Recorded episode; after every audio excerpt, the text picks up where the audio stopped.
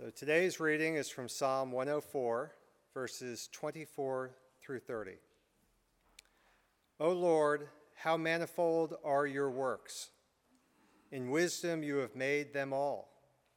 The earth is full of your creatures. Yonder is the sea, great and wide. Creeping things innumerable are there, living things both small and great. There go the ships and Leviathan that you formed to sport in it.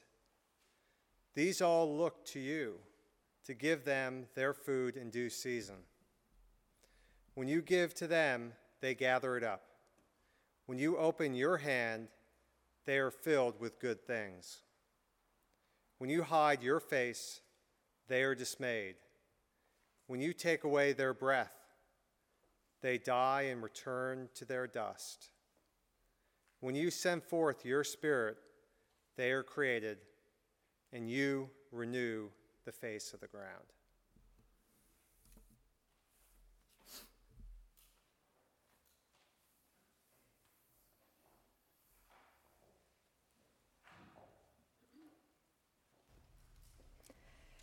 For the word of God in Scripture for the word of God among us, for the word of God within us.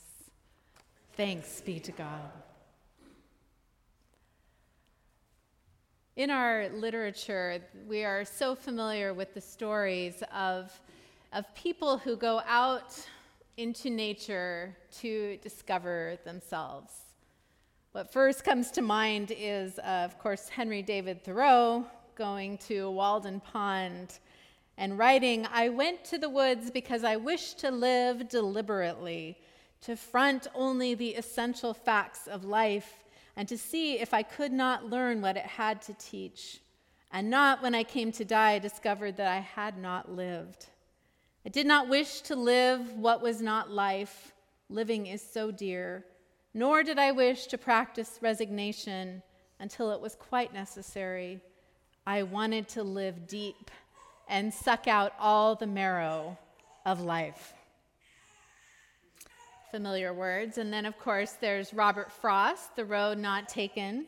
Two roads diverged in a wood, and I, I took the one less traveled by, and,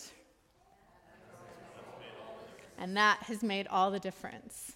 So, the road less traveled, the one that's covered in grass, I'm going to go out where it's most natural and find myself and get grounded. And most recently, Cheryl Strayed, finding herself, as she says, from lost to found on the Pacific Crest Trail that she recounted in her book Wild. And she writes I knew that if I allowed fear to overtake me, my journey was doomed. Fear, to a great extent, is born of a story we tell ourselves.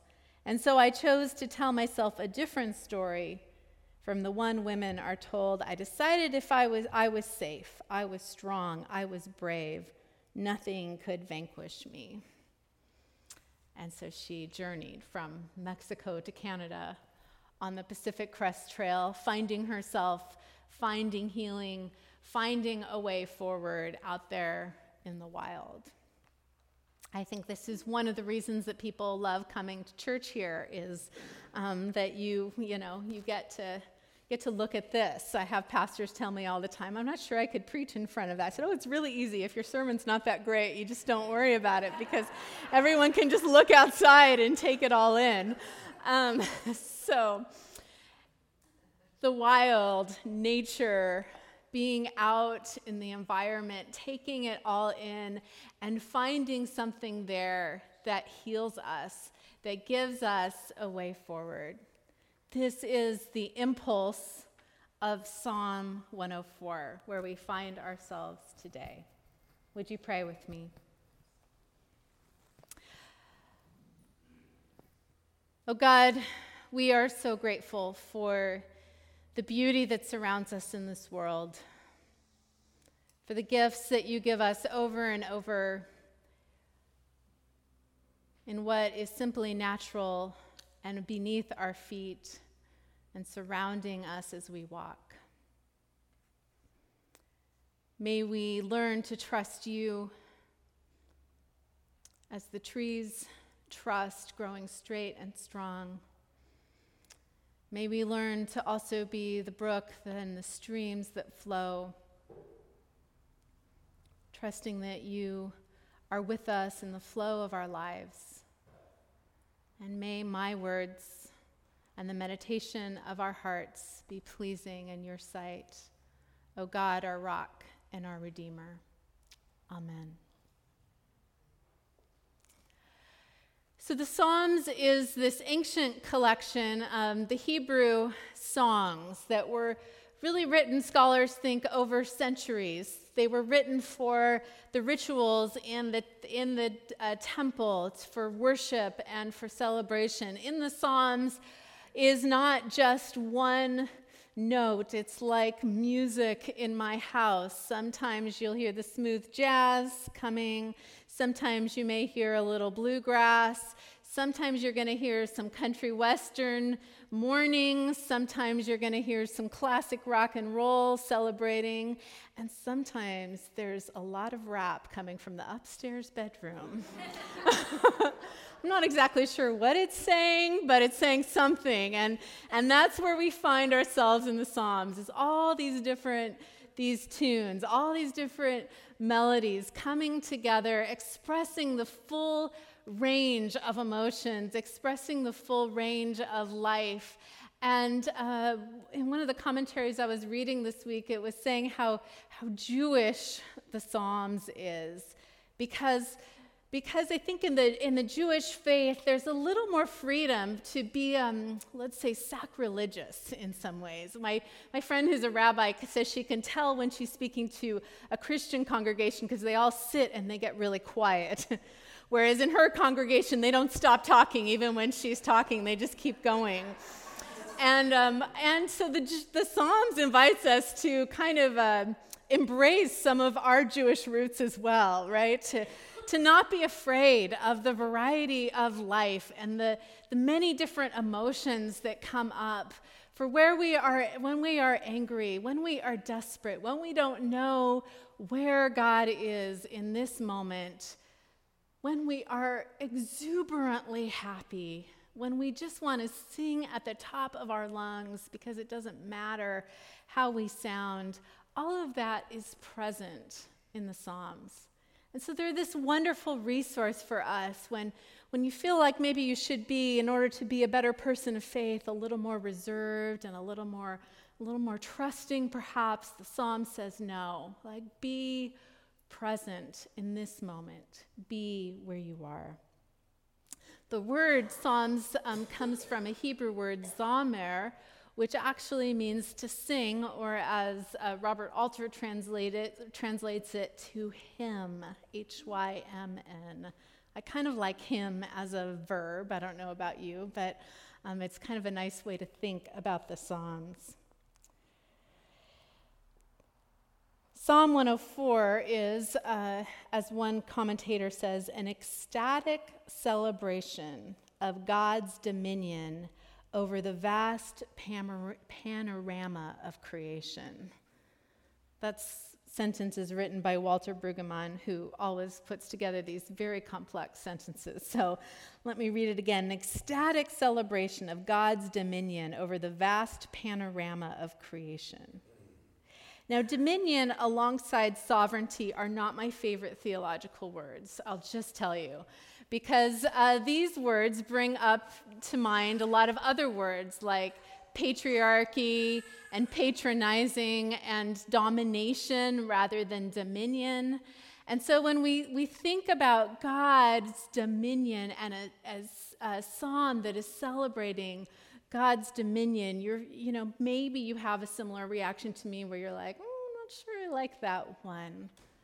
But here is what uh, Psalm 104 shows us over and over is that God's dominion is not a dominion of domination, not a dominion of patriarchy, not a dominion of violence and power over.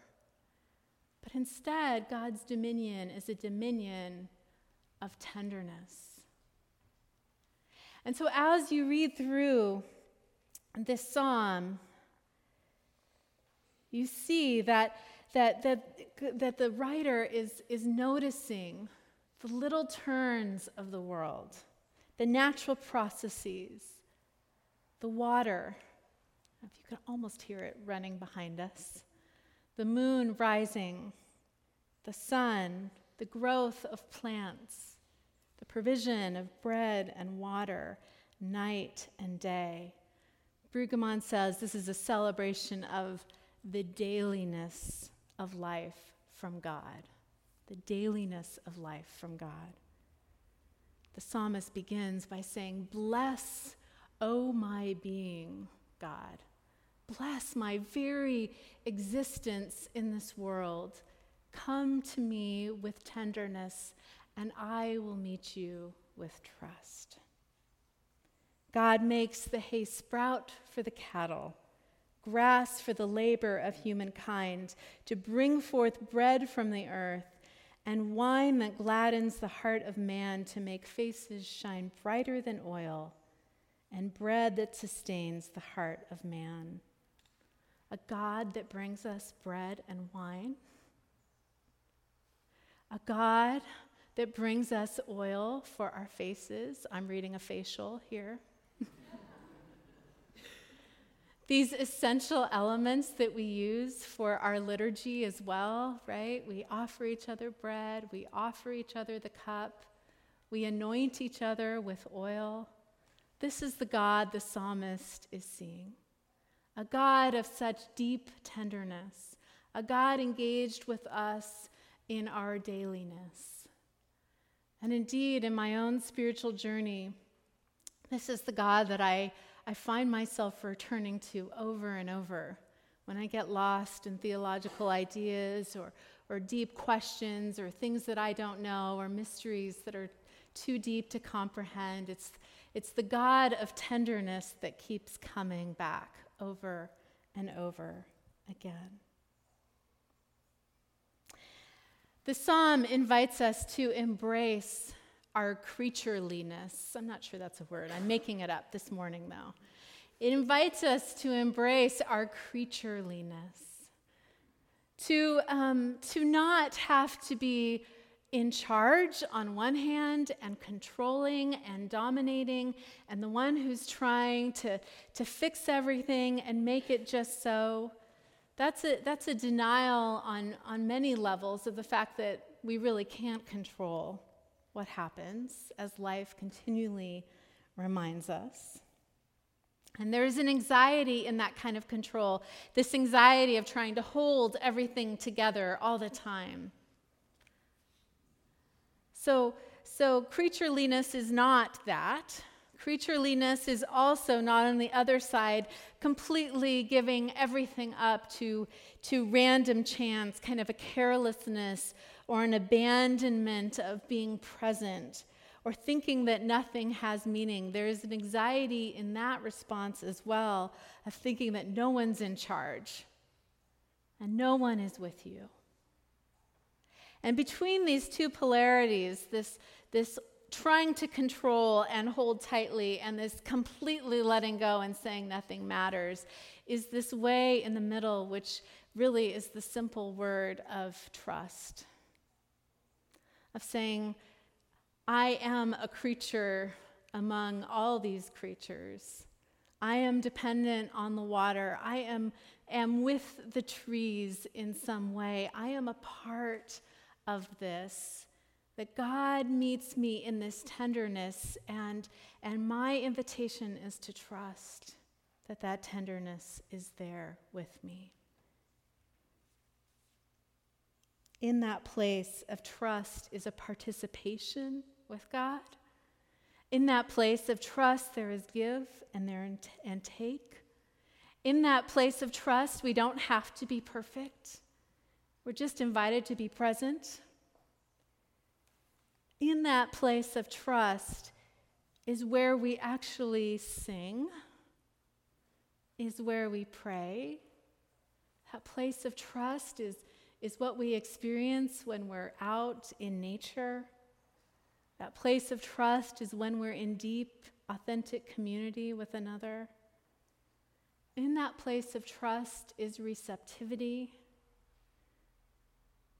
And that is the invitation of this psalm, and that is the invitation of God to return to that place over and over and over again, moment by moment, year by year. As Kathleen Dean Moore said, what I read in the beginning notice the gift, be astonished at it, be glad for it, care about it, keep it in mind. This is the greatest gift a person can give in return. And so, as we find ourselves creatures in this world, our creatureliness invites us to live in that space of trust. I had the privilege a few years ago of, of sitting on the front row, right in the center, at the Color Purple, the musical The Color Purple in New York City. It was an amazing evening and to relive that story, that beautiful story written by Alice Walker initially and then made into a movie and now into a musical of Celie, a woman who was abused by her father, was uh, basically uh, forced into a marriage that was also abusive, separated from her children felt like she was worth nothing and indeed treated by most people as if she was worth nothing. And in that space, she loses her faith in God. As she says in the musical, God's just another man as far as I'm concerned. And her friend, Shug, who is this jazz blues singer, invites her to think of God in a different way. She says, God's not just another man. God is all around you. God is in you.